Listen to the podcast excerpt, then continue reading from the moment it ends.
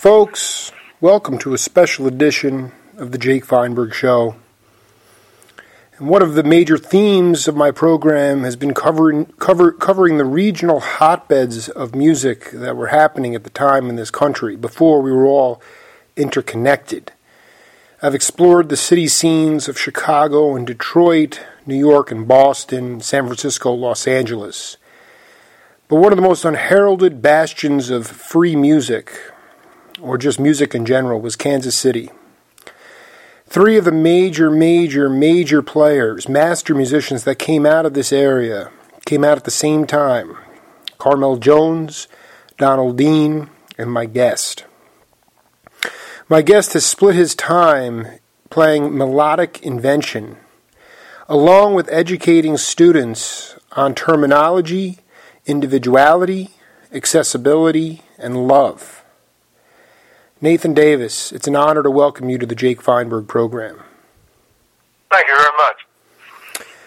Nathan, you know, I, I would like to start by asking you, um, in your mind, you've you just recently retired from teaching. Right. What it, how did you talk to younger students about uh, termino- terminology, labels? Stratification, in my mind, has really crippled music, uh, and I was hoping that you could talk a little bit about growing up in Kansas City and how it, it, music was just music, as Duke Ellington said, it was just good and bad, good or bad. So talk to me about how you talk to younger musicians, younger historians, ethnomusicologists, about the idea of of of the time when there weren't any labels. Well, I mean, you know, uh, as you know, I taught the history of jazz course all those years, and that was one of the most popular. I think five, about five or six different times within the forty-three years that I was teaching, it was voted by the students as the most popular undergraduate class on campus, you know. So we would start back at the beginning when... Uh, Basically, you know, we're looking at New Orleans, and first of all, I remember a conversation uh, that uh, I had uh, with New Orleans musicians when I was down there playing, and one of the things that came up was the word Dixieland. Hmm. And the word Dixieland basically was given to the music that was played in New Orleans, you know, uh, because of a mispronunciation of the word ten, you know, Dixieland. Mm. If you speak French, un, deux, trois, quatre, cinq, six, huit, neuf, dix. So it was c- because the ten-note French piece was the most popular money piece at that time. And so the music was called, well, that's the music from Dixieland, you know. So they call them, uh, and then basically in America, just like we say the Pennsylvania Deutsch, mm-hmm. Dutch, we really mean Pennsylvania Deutsch because they were German. They speak, you know, uh, German in that part of Pennsylvania. So it's kind of a mispronunciation. Anyway, most of the time when people played music, it was referred to by the geographical area. So like in music from Kansas City, you know, that music, they, they either call it territory because of the territories, Oklahoma, Kansas, Missouri, you know, like that. Right. And so basically that was that territory, or it was music from Dixieland, or the, the, the, they call the music up north, you know, that's the music from up in the northeastern, you know, part, and it was all really based on dancing. So then all these terms like, uh, you know, when you start having smooth jazz, you have cool jazz, you have hard bop, you have, you know, all these, at about the time, let's say, of progressive jazz, that music there, I mean, the, the names came about, say, for instance, because of the record companies were giving the music a new name to stimulate sales. So in the time of bebop, we all know that bebop was a term that was in a lot of the older blues songs, like from Slam Gaylord and Slam Stewart. Mm-hmm. I've heard old, you know, where it's a old bop-a-rooney, old bee-bop-a-rooney, you know. So you got the name kind of stuck with that. Then in the middle of the forties when bebop, you know, was under attack and all this stuff, the record companies got together and said, well, let's call this progressive. And from then on, you start getting all these, it's the same thing in rock. You know, whether you got hard rock, you know, you got soft rock, Psych- got, psychedelic, know, country psych- rock, psychedelic you know, rock. Yeah, no, I mean, it, no, but here's here's uh, what I want to I want to talk to you about. This this is really fascinating. So um, you uh, uh, you know the uh, con- conga player Big Black, aka Danny. Yeah, yeah, yeah. Okay. No, not, yeah I don't work with him, but no. I I did an interview with him, uh, and he was uh, very clear and outspoken about the idea that he. Um, the word jazz uh, really originally came from the word jass, J A S S, meaning that... Well, that's correct. Right, so I just... But I want to just finish this uh, and then let you... You can pontificate. Uh, he he, right. he talked about... I mean, he li- he kind of lived this, where the idea was if you wanted to get some, then you'd go down to this house of ill repute or a brothel, and then... You'd go upstairs, but downstairs there was this swing music that was going on. So people started calling it jazz. But but but then when, like you said, when when when when the record industry became a marketplace, real commerce, they said, well, we can't we can't have something that sort of flamboyant. So we got to drop the S's and we'll put Z's on it. And and so is that is there truth in that? Because I'm still we're still looking for the genesis of the terminology, the the term okay, jazz. Okay, the term jazz. Basically, there were a couple of theories. And I thought this also. One, that it meant something in one of the African languages. And mainly they talked about Yoruba, right? You can find this in Marshall Stearns' book, The Story of Jazz.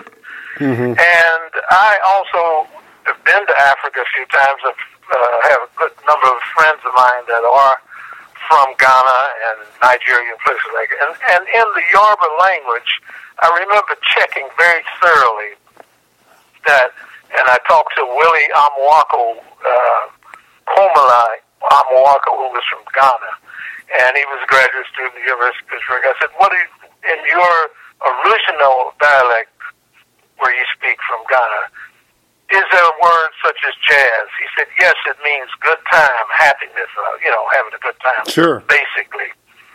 Uh, the other theory was, that it was a word that was developed in the uh, in New Orleans, right, in in, the, in a certain district, and it meant that uh, something relating to prostitution mm-hmm. and so forth. So that would fit in about what Big Black was saying, right? But the deal is, it was spelled J A S S. And then it was spelled J A S, and then about nineteen, I think, uh, sixteen, seventeen in Chicago, there was another theory that the group out of New Orleans that played in Chicago, they were, you know, like the original Dixieland jazz band, basically. And then there was this brass player who played the brass instruments, who was so popular that instead of the Chicagoans, uh, they they they would say, well, we want his name was Jazz Bo, by the way, mm. not the guy from Philadelphia. Right. And they said, we want to hear jazz. We want to well, we want to hear Jazz Bo. We want to hear Jazz Bo, and that got shortened to jazz, jazz, jazz. You know, but that's those are the three main theories, and so. By the time we get up to nineteen seventeen with the original Dixieland Jazz Band in Chicago, the, the term becomes synonymous with the music, not with the one musician. You know, it's it's so it's such an honor to talk to Nathan Davis. Did, did you have you collaborated professionally, not musically, but just from an academic's point of view with Joe Chambers at all? No, because Joe uh, he, down in Wilmington, North Carolina, uh, he he was talking about. Um, the, the the ballrooms, the, the, the, the big ballrooms that used to hold, uh, you know, the, these amazing um, uh, sessions of music with Duke Ellington and Woody Herman and, and, and the big bands. But then right. there came this time where there was a. He talked about this surtax, the tax that came along on these clubs, and it really hurt the vibrancy of live swing music.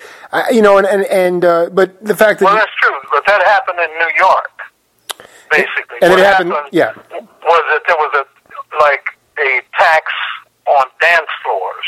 Right. Right? Right. And so then, at that particular point, the music, as Joe was saying, was, you know, the big bands. It was dance music to dance to. In fact, you know, everybody ought to know that jazz originally was a dance music, you know.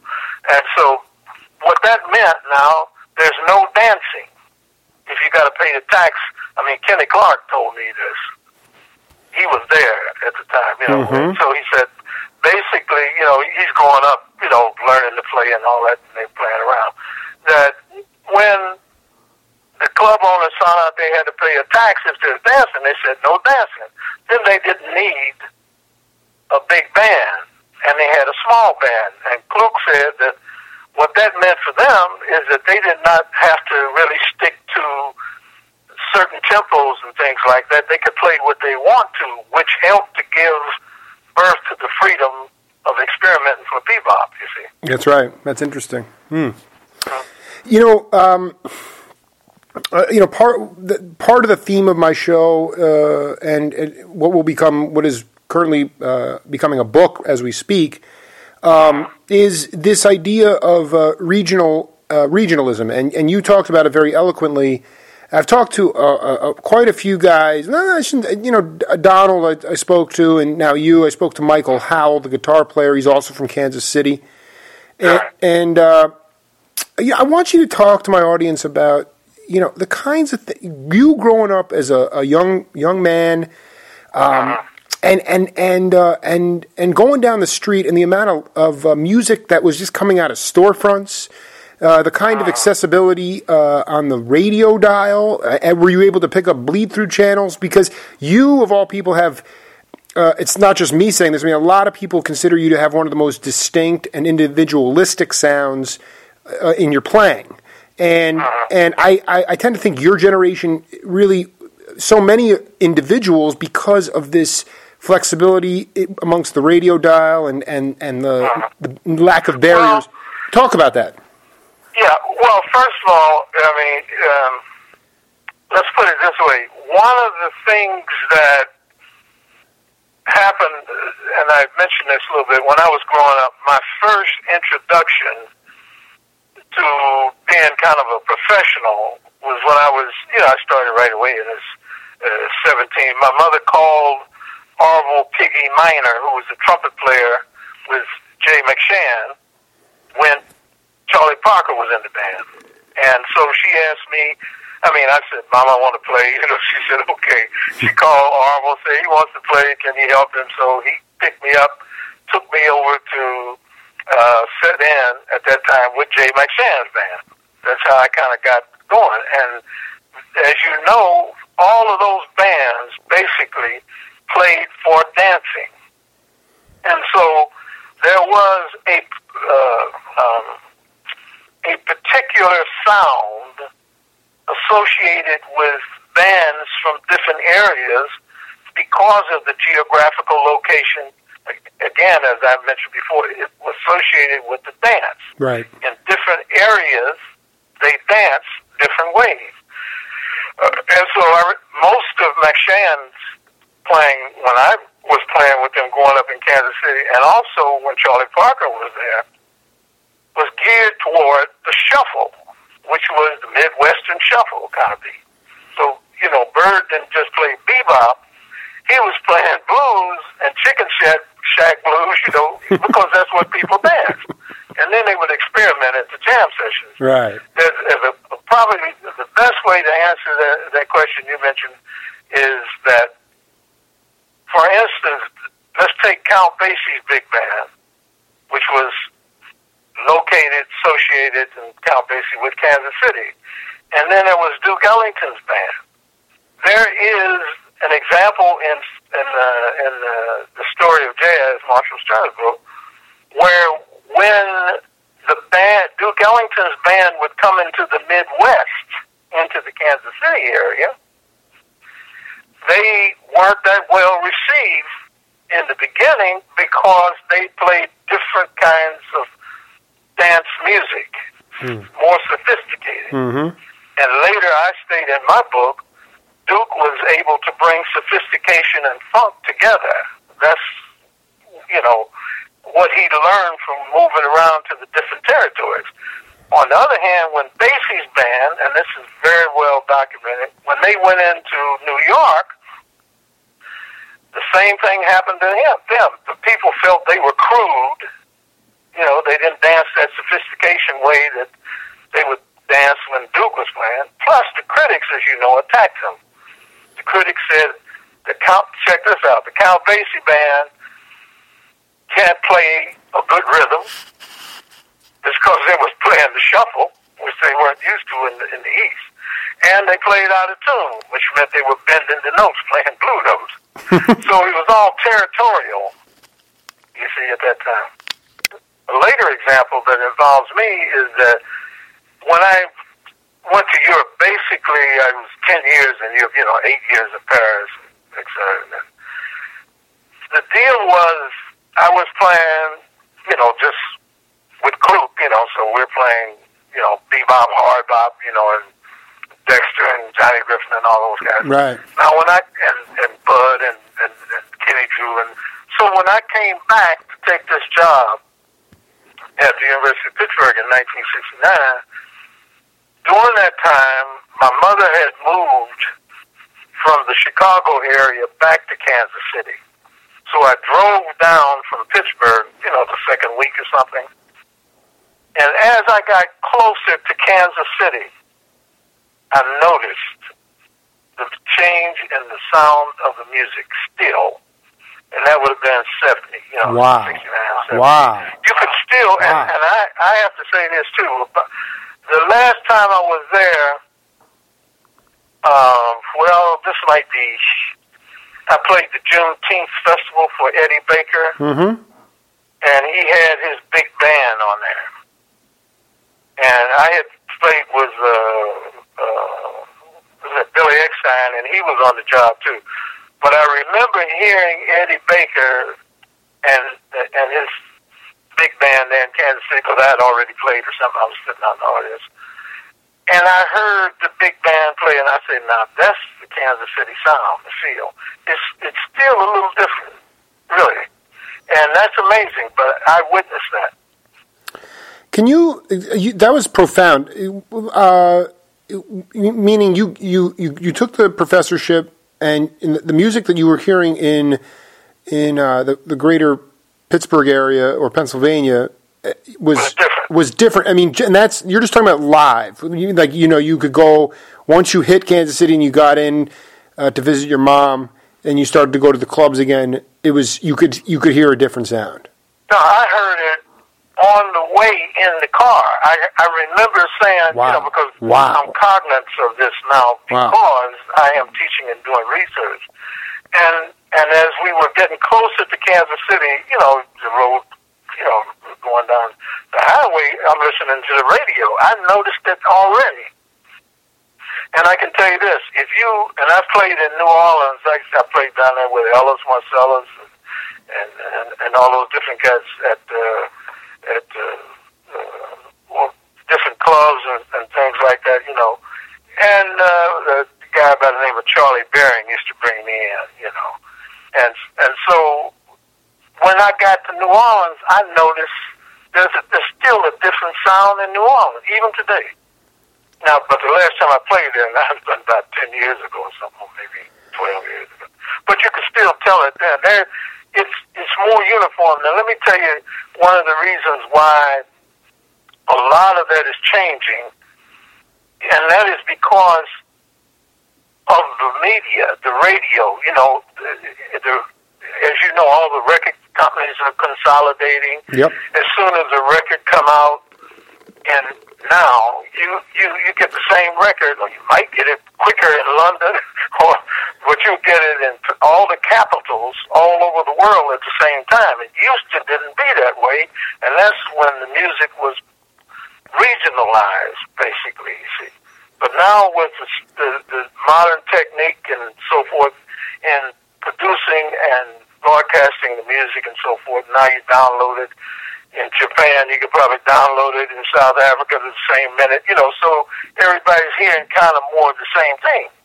But before that, it was still a little bit of a regional identity to the, to the various areas. Well, I mean, part of it was like, I, I remember uh, interviewing uh, Michael Cuskuna, and he, he talked about right. the idea that, yeah, something that was bubbling out of Kansas City, there were so many independent record labels, just using that as an example, it would take right. it would take a few months for those vinyl records, which is, by the way, all I listen to. I don't, I mean, I don't really... I can't even listen to a C D or an M P three because the music sounds. Uh, yeah. It's just it's just so compressed. But the point is that it would take some time to actually get to the East Coast, and then it would just. Or, right, that's true. Yeah. Yeah, and and, and, and I mean, I don't want to. This is not about preservation. This is about promotion of uh-huh. of values. I mean, this is right. th- because because, I mean, Nathan is like. I mean, it's all well and good that somebody can download the same thing in, in South Africa, but the problem is, and I've seen this because my wife and, and is from Taiwan, so we go back there with our kids, and, and, and when I go, I when I first started going there, I would find some C Ds, like uh, uh, international C Ds, like uh, printed in Germany, like Art Farmer with like you know Sabu Martinez, like stuff you would never find, and now. Yeah, boy, that's not. You know what? You know, I knew him, Sabu. Well, we're going to talk about Sabu. Yeah, I mean, because that cat was an animal. But the thing is that, that, yeah. that, that the thing is that that now I go back and everything it's restricted only to stuff that will sell. And as far as I know, Eric Dolphy never wrote a song or played a solo based oh, no, no. based on trying to sell something. And that to me is a values thing. And if you're trying to do that with music, you're not going to have much progressive music. That, to me, is the big, one of the biggest conundrums that my generation, uh, right. you know, faces. Because, and, and, and I think that I look to you guys as cognoscentes because you grew up in this time when there was just a, a, a looseness and so much leadership and the strength and security of those people. I'd just like you to talk about that sort of the the the. Well, leader- yeah, you know, a lot of a lot of things. Uh, I mean, I, I, I consider it a blessing to have worked with Kenny Clarke all those years, you know. Oh, yeah. Uh, and he used to talk about that very thing. Uh, I remember when I made this recording of uh, Peace Treaty, and Kluk was on it, and uh, uh, who was it? Rene Urtruguier, the French piano player that was with Miles, and, and Woody Shaw was on it, you know, a bunch of guys. Sure. And he used to talk about He, he agreed to be, this is amazing, I was working for him, but he agreed to be a side man on my record thing, that's my record thing, and never insisted that he was the leader or anything. And he used to say to me, Nat, Nat I'm going to be on this record because I want to help promote you, et cetera. He said, because there are too many records being made of people who just copy other people and copy other people and no original music. And he thought that I was original, like what you said. And and I, I appreciate that. He said, basically, a band would go out on the road two or three years maybe before they made a record. And so when they went in the record store, it was tight as hell. Mm-hmm. I mean, in the studio, I'm sorry. That, that's, so they would and go that, out. Okay, this is interesting. Continue, yeah. Yeah, and, and so they had reworked it, played it, re- and, and so now they really are in. Now they call in guys, and they put you on a record date with this guy, with this guy, and it's all about the money. And sometimes they're not even there in the studio. They brought in later to overdub solos and stuff, you know. So you're losing a whole lot. You're right about that. No, it's it's There's it's depressing. It's, authenticity yeah. there. It, it, no, that's that is that's what it is. It, it, my book is a journalist search. Uh, for authenticity in the digital age, age through interviews with master musicians, because you guys don't have a filter. You literally just right. you, it's just a blowing fest. And you know, I, I, I but I, I try not to be to play too much of a devil's advocate because I am just a young guy, and I, I I'm afraid that if I was growing up in the fifties or early sixties, and, and Coltrane was playing the kind of music he was, and I just would hope that I wouldn't have been one of the writers calling it hate music. To me, yeah. it's like, I, I mean, I look back at, at the way the critics, um, and I forget who I was interviewing, but somebody talked about, uh, you know, I just think it was there was a, there was a hum, humanity level, there was a sensitivity level, and there was also the command of the instrument, the apparatus. And when you fuse, oh, yeah, yeah. when you fuse the intimacy and the love with the apparatus, then you have melodic invention. And that to me is the most beautiful thing, and that's what comes through, because my history comes from you guys and being a voracious record collector. And so it's, you know, and and records are not being collected anymore because everybody has their little iPods or their, you know, their M P threes, and they don't need to listen. Right, right, right. But the history, the liner notes, the photos, most importantly, the music gives you guys identities. And that's and that to me is the most scintillating part, is to see um right.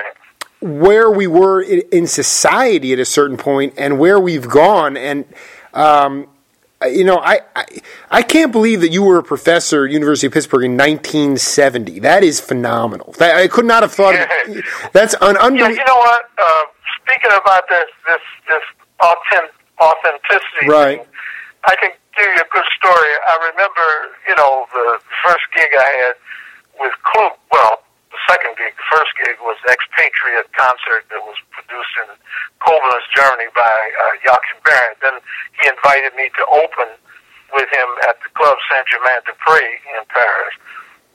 And I remember we were we were playing, and uh, this, you know, with playing with Kluk, everybody wanted to play with Kenny Clarke, so I played with everybody, you know. And uh, uh, I remember that on this one particular occasion, Ben Riley was there. Hmm. He'd come through. Um, I think he had come through with uh, uh, Dwight Mitchell, them, that uh, Ruff Mitchell duo, you know. And what had happened was he, he was talking, and they were talking. The train was just popping. This would be sixty-two. Right, right, right. right. And so he said, "Man, I really love your tenor player. I really love it." So, you know, I was happy because I wanted to keep that gig. You know, that, that Cook was, you know, he was telling Cook, and he said, and Cook said, "Yeah, I like that, man. I like that." And so, he, what he said, he said, "You know, everybody around New York is sounding like Train, and that don't." He said, "Nathan don't sound like that because he ain't over there. Everybody's influenced." And I was, you know, maybe being influenced more by Dexter and, and Johnny Griffin them, because I was around them. Right. So he was happy about that. So th- what I'm saying is that what happens, I always tried, even from in the the days that with uh, Carmell and, and Sumner High School, I always tried to be original. I did, I, you know, I was influenced and maybe copied a couple of solos or something like that, but I always wanted to be original. I mean, that's what I always heard from Arville Minor and from people like uh, Jay McShann, you know, just be original. But if you go to the jam sessions, a lot of times, well, there's none really now, but if you play like a lick that somebody knows, they say, "Oh, that guy's great. He sounds like Train," or "He sounds like, you know, like uh, like Bird." But the thing is, if you sound original, then that guy, the guy that's listening, the listener has to work hard to decide whether or not you're good. So you're stuck trying to imitate who is popular. And that, I think, is, does a great harm to, to upcoming musicians and to music altogether, because original, originality is what it's all about. I agree. You know, I mean, this is, and this is a conundrum with our education system in general across all right. lines. I mean, it's not, it's music and it's art, it's culture, it's, Uh, invention. It's, I mean, if you, I mean, that's the thing that's confounding to me, whether it's, you know, you just, I mean, when I interviewed Bill Cosby, he talked about just the idea that he could go into a club and you could put a blindfold on him and he could tell you if it was Mickey Roker or if it was Tony, right, right, right, Tony right. Williams, or if it, you know, right. it, it, you know, it, every drummer had their own, had something to say. And, and oh, that, yeah, yeah, yeah. But I think now, I, I, I feel because we live in a, in a, in a, in a less experiential based society, and a much more, people are more in bubbles, students are more in bubbles, um, and, and because there's just not, I mean, with the exception of New York and, you know, maybe a handful of places in the States, there aren't really live jam sessions where, you know, all of a sudden, you know, you're you're playing at three in the morning, it's five degrees outside, and all of a sudden Miles Davis is coming into play. I mean, that kind of experience, that kind of experiential learning is going to jazz, pardon the pun, it's going to get you fired up, and it's going to make you believe that you can do a lot of stuff too. So I think that there was a security within your generation that is paramount, that is not existent today, because people were no, people are afraid to be individualistic, because if they do, they won't make any money, and that's what what it's all oh, about. Yeah.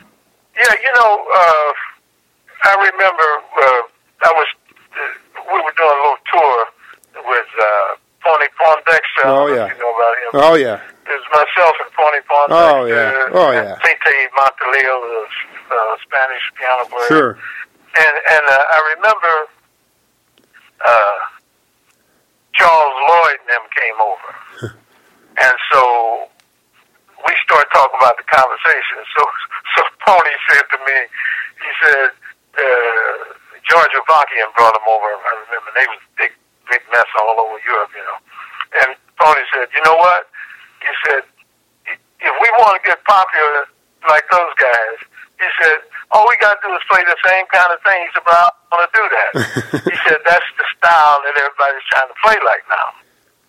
And he said, we just keep on playing like we play, but we won't get picked up like that, you know. And so that's true, you know, the record. And uh, I remember another conversation when Train was was really popping, and he started to go out into the the uh, more avant-garde thing, you know, when he did the Ascensions and all those things. And he started breaking loose. Then uh, Sonny Rollins was in the studio. I'm not going to call the name of the producer on that one. And Sonny was playing something, and this was, I wasn't there, but I remember the conversation. And uh, the producer came in and said, well, why don't you play something more like what Train is doing? Ugh. You know, playing free.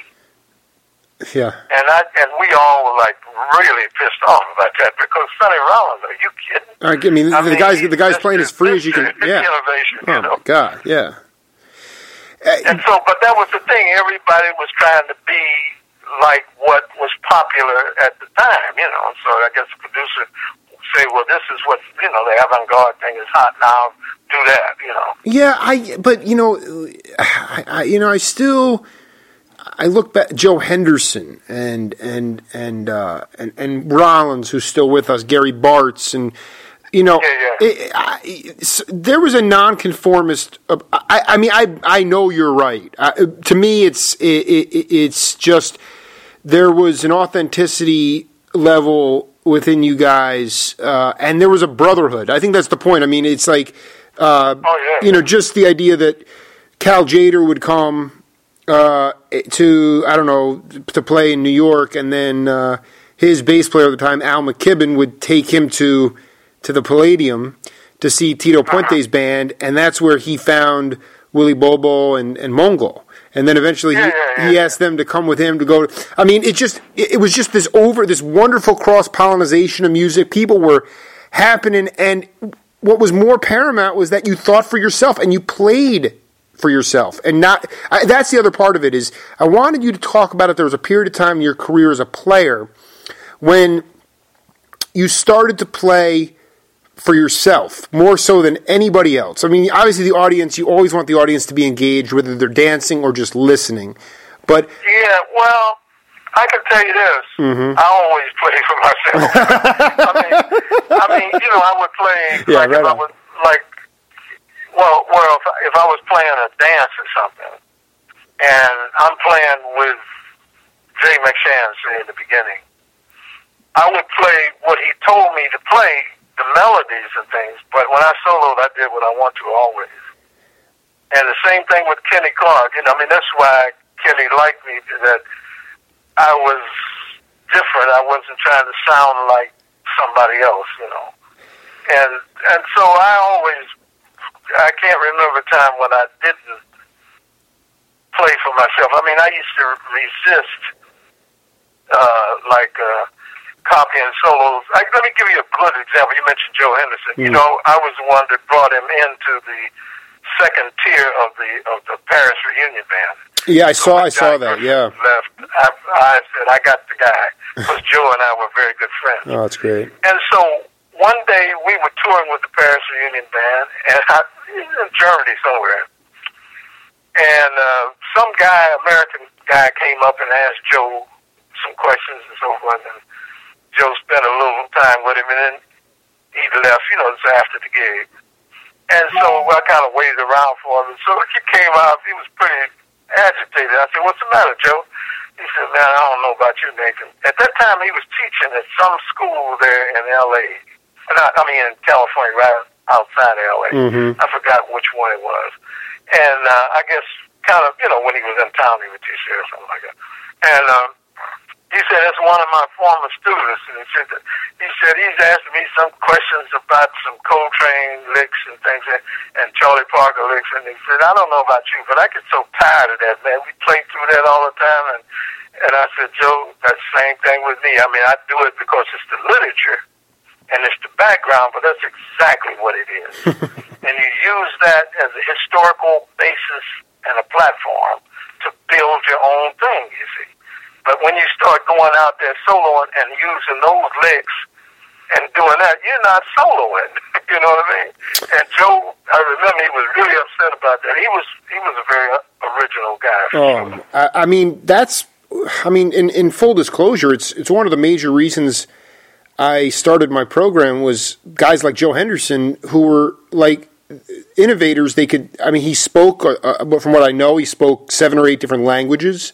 Um, yeah, yeah, yeah. The guy was a, a, a super genius, but it's amazing to me. It, it, and it's so good to hear this, Nathan, because it's so important. I, I it's so, um, to hear the exasperation of people saying, "Can they just get off the Coltrane? I mean, I'm doing my own thing. Why don't they re- understand that? I don't want to be, I'm not trying to do anything that Coltrane's trying to do or that right, Bird is right. trying, you know," and, and, and to me, that's the funny part is that in full disclosure, I don't own any John Coltrane records. I don't own any of these Any, I, I only, my collection is about the unsung hero. So the only original, when I hear, when I, when I think of original sounds, when I think of individuality, I think of Woody Shaw, I think of Nathan right. Davis, I think of Joe Henderson, right. a, a number of people, um, but you're really the first one to come at me with this, this notion of that people were flummoxed because why don't you, like Sonny Rollins, why don't you do something like Coltrane? I mean, that's...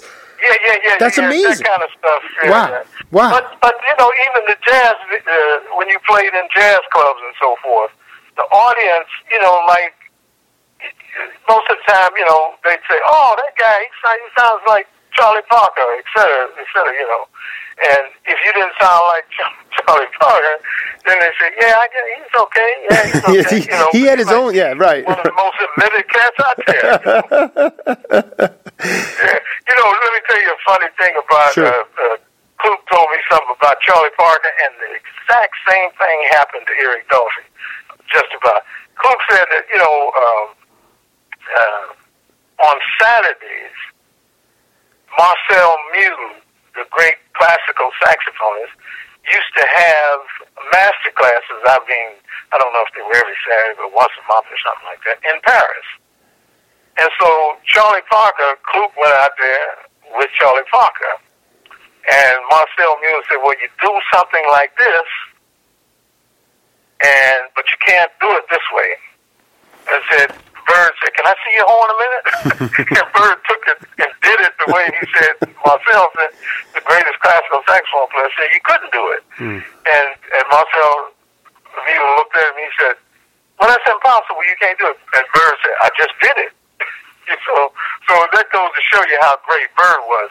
On Eric Dolphy, hmm.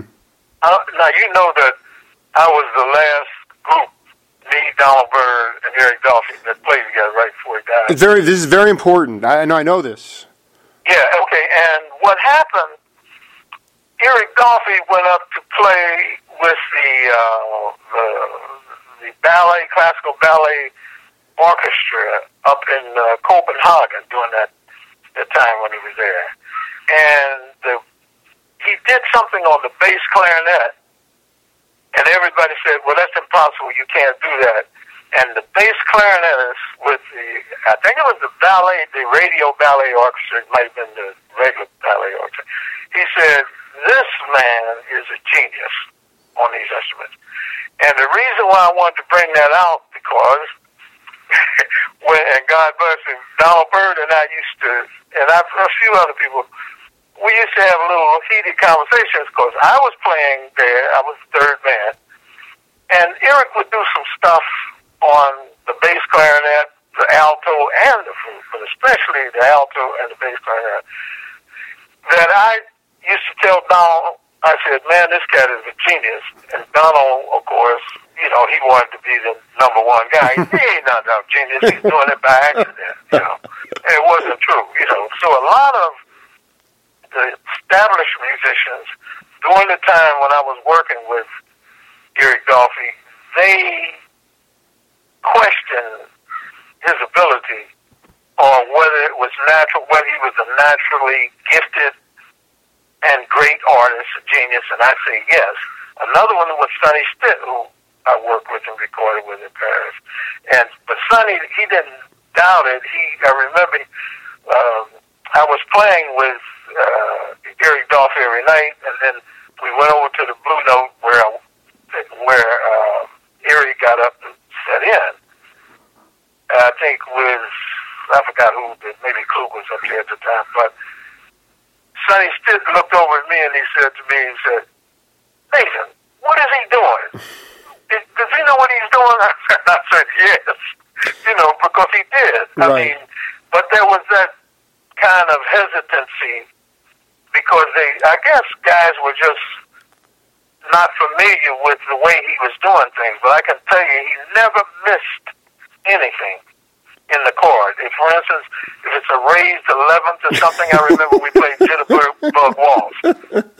Continue. And, yeah. and and and I was having a hard time playing it, so afterwards, you know, we played little little little little little little da da, you know, the thing by Fats Waller. So so I would say, Eric, am I doing better?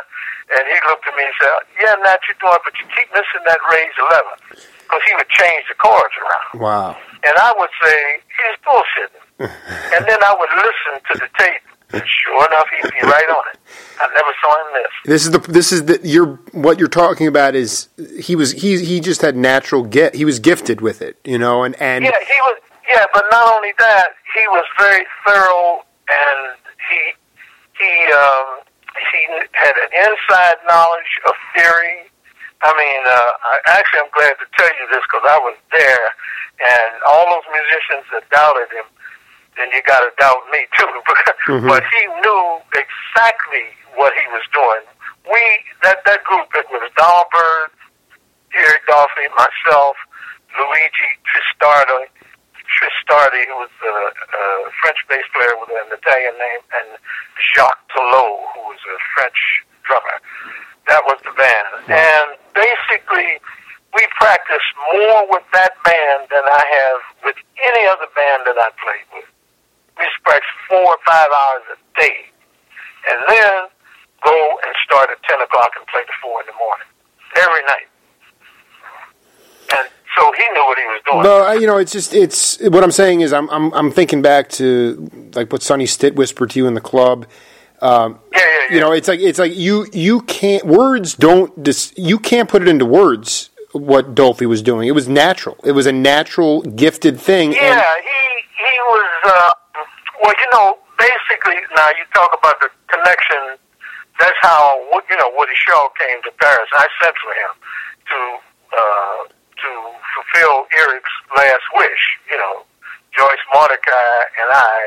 And Madame Ricard, the lady who owned the Shaki Pesh, approached me if I would help bring Woody Shaw to Paris because that was Eric's last wish, right? Hmm. And Eric, like, we had played Saturday night, Sunday night, I stayed in the club to keep the gig open.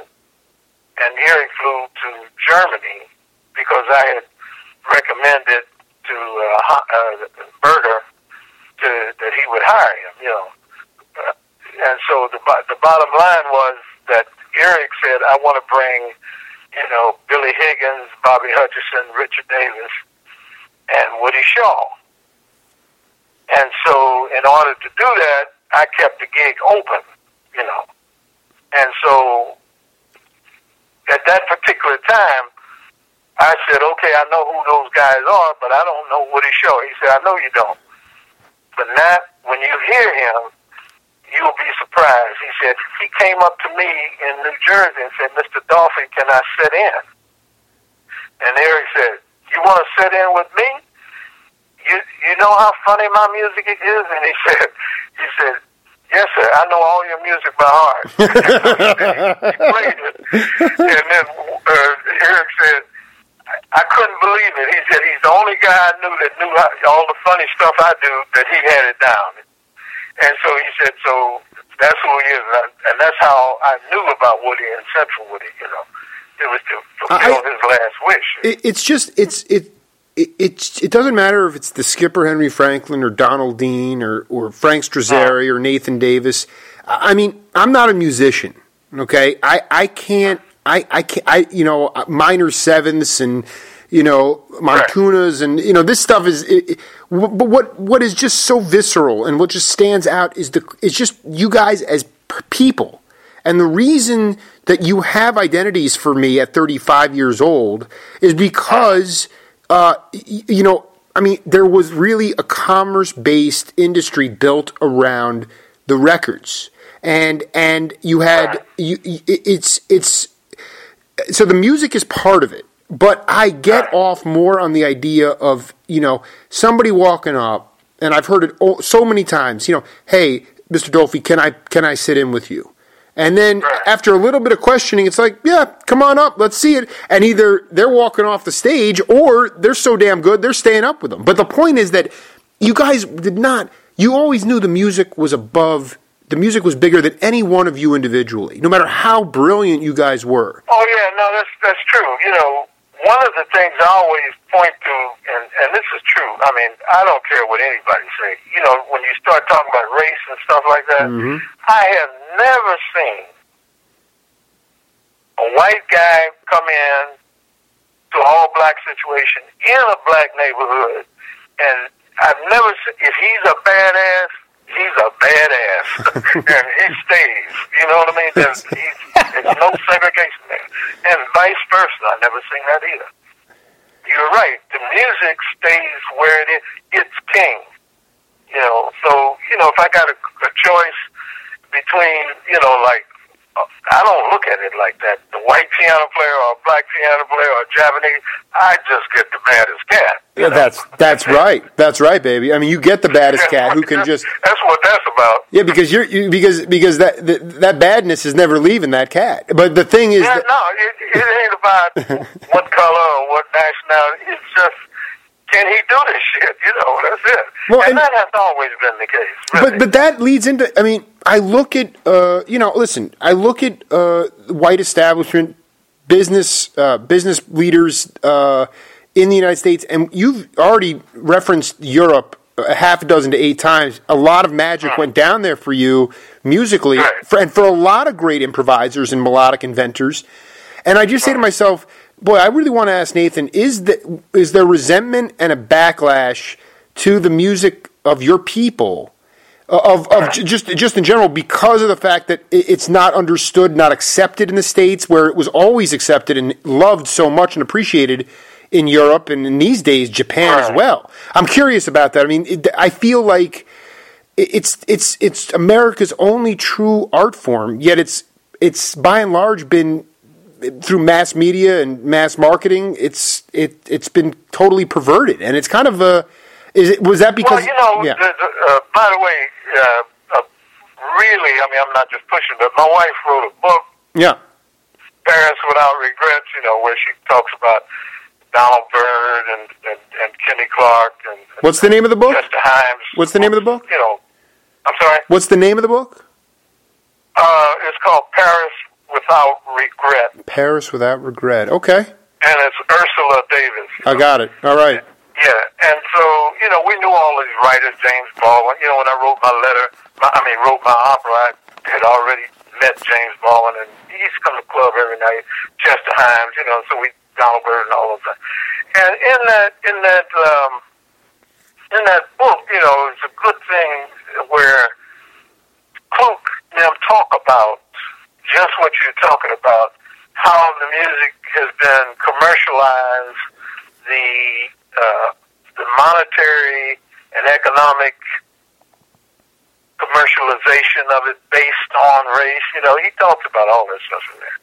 But I remember basically, you know, the, the one thing, uh, there was there was a thing that happened in the Blue Note, and, and, and this is something I, I didn't, I've done a bunch of interviews in that thing because recently, you know, of course, yeah, of I'm course. retired and all that shit, you know.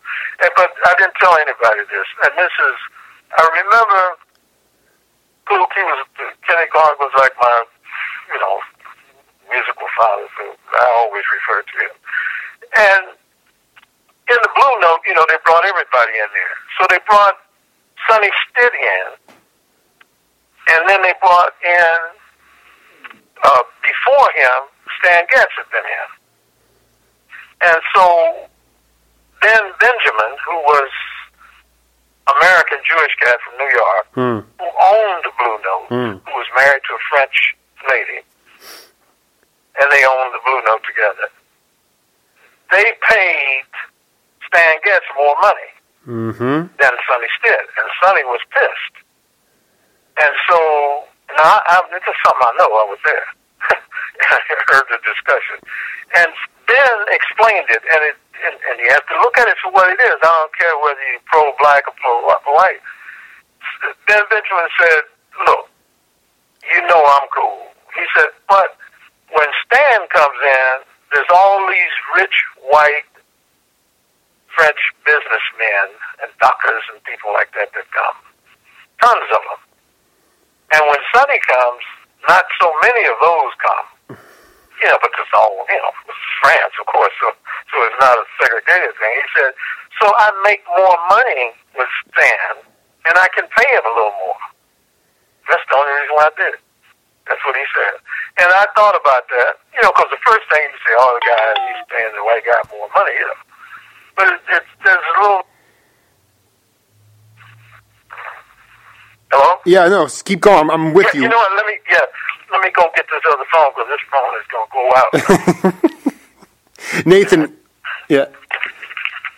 Okay, you there? No, listen, man, I just want to tell you, we're definitely doing a part two uh, on top of this. This is the one of the greatest interviews I've ever done in my life. Oh, okay. And I've done over three hundred. But no, no, but, but what was your, so you thought about it, and you did see some validity in what he was saying? I'm, I'm sorry, I didn't hear that. Did you did you after after you thought on it on that for a while? The club owner. Yeah. Did you see did you see his point of view a little bit, or how did how did you? No, of course I saw his yeah. point of view, because if he's bringing in, you know, look, the whole thing has to do with money. Mm-hmm. I mean, you you can't operate the club. I mean, you know, for instance, at that I'm not sure about the money. I'm thinking now, this is in the mid-sixties, it's probably like Stan was getting five or eight thousand a week, you know, for playing in the club, you know. Right. And probably Sonny was getting five. Right, right, right. So three thousand dollars, different thing. I'm not saying it's right or wrong, I'm saying I saw the dollar reality of it. Mm, right. And so the thing is, it, it it still goes back to the record companies, because they're promoting, you know, the the artists, and the artist with the biggest name is going to draw the most people. You see, and so you still got to make that money come in. But in in Ben's defense, he was bringing in more black musicians than he brought in white musicians. You can't say he's prejudiced. No, uh, but you know, he had to defend him, you know, because people were talking to him about it. Now, that, I, you know, you got to remember, I was like what twenty-two, twenty-three, and happy to be there. I was in bebop heaven, shit. You know? Well, I know. I mean, so I wasn't saying anything, you know. No, but but I think it's it's it's funny. I'll bring up uh, Big Black again, because you, you know, I can't hardly hear you. I picked up this other phone. Can you talk a little louder? Uh, I, I'll try. Can you hear me now? Yeah. Yeah. Uh, maybe I get this other. Go ahead. Yeah, yeah. You know, I I'll, I'll bring up Big Black again, because he yeah. he talked about uh, on the same bill. Okay, so a record company is going to promote a concert, right? And on the same on the same bill, you had Duke Ellington and the Average White Band. Okay. Oh wow, that's a hell of a bill. Well, that's what I'm saying. And and to me, but yet he says at the end of the day, they're paying the Average White Band seventy grand a night, and yeah, Duke, yeah. and Duke Ellington's band's getting twenty grand a night. Yeah, so, yeah, no, no, no, that, that's right because probably, you know, I, I don't know the venue, right? But probably in terms of the Average White Band plus playing funk, right. They have a much bigger crowd and will draw more people. Absolutely. It has nothing to do with who's who, who's playing the most authentic or the most, you know, original music or anything like that. I just feel like, in many ways, uh, because you, if it goes back to the record companies, so be it. There, the, there were white owners of record companies. I mean, Barry Gordy owned Motown. He was the last right. last one to really, you know, go go by the wayside. But you know, these people. Um, I wasn't around for it. I mean, I wasn't living for it, but it, it strikes me as just this individualistic sound being produced by African American people. The individuality, right. uh, it's it's educa- it's the, the sophisticated African right. statement, and that is powerful, and that the, and that can usurp any sound bites or any type of crap that we are going through. You see what we're going through now? We're in paralysis now. And and I'm, I'm pretty certain it's be, I'm pretty certain a major factor has to do with the fact that these titans, we've mentioned a lot of them, Kenny Clarke, Sonny Stitt, uh, John Coltrane, Eric Dolphy, Donald Byrd, Nathan Davis. I mean, th- you guys are you guys are graybeards. No, you know, no, no. I mean, you and there's no there's no younger African generation of, of improvisational musicians. And it, quite frankly, I don't even know if it's important to be able to play an instrument anymore. Yeah, well, that's the other part of it. I mean, you know, you got all the different kinds of genres going on, but I think, you know, a good example of what I think I mentioned to you before, Donald Byrd, uh, or maybe I mentioned one of the guys, but Donald Byrd and I were very tight because we played every night and made records and stuff. And the thing was, he did some clanks, and I remember he was talking about doing one down at North Texas State, and the kid jumped up and said, "Bob, you know, play the lick or something like that." And yeah, yeah, said, yeah, yeah, yeah. Did I tell you that? Yeah, but but but this is for the radio, so go ahead. Okay, so so Donald said, "So you think you bad because you played that lick?" And the kid said, "Well, I mean, you know, it's hip and all that." And he said, "Just like you played that lick," he said, "there's thousands of young kids and thousands of schools around the world playing that same lick." And he said, "So why you think you bad? Because you can play it." and, and the kid shut up.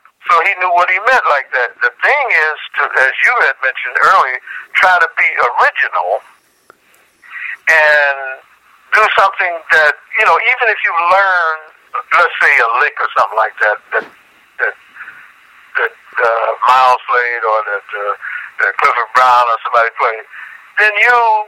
you know, what you try to do, you don't play that as part of what you're supposed, when you're supposed to be soloing. You just maybe use that and build original stuff on it. For instance, one of the things that I used to do, if you take a Charlie Parker lick, you know, I would say, okay, play this.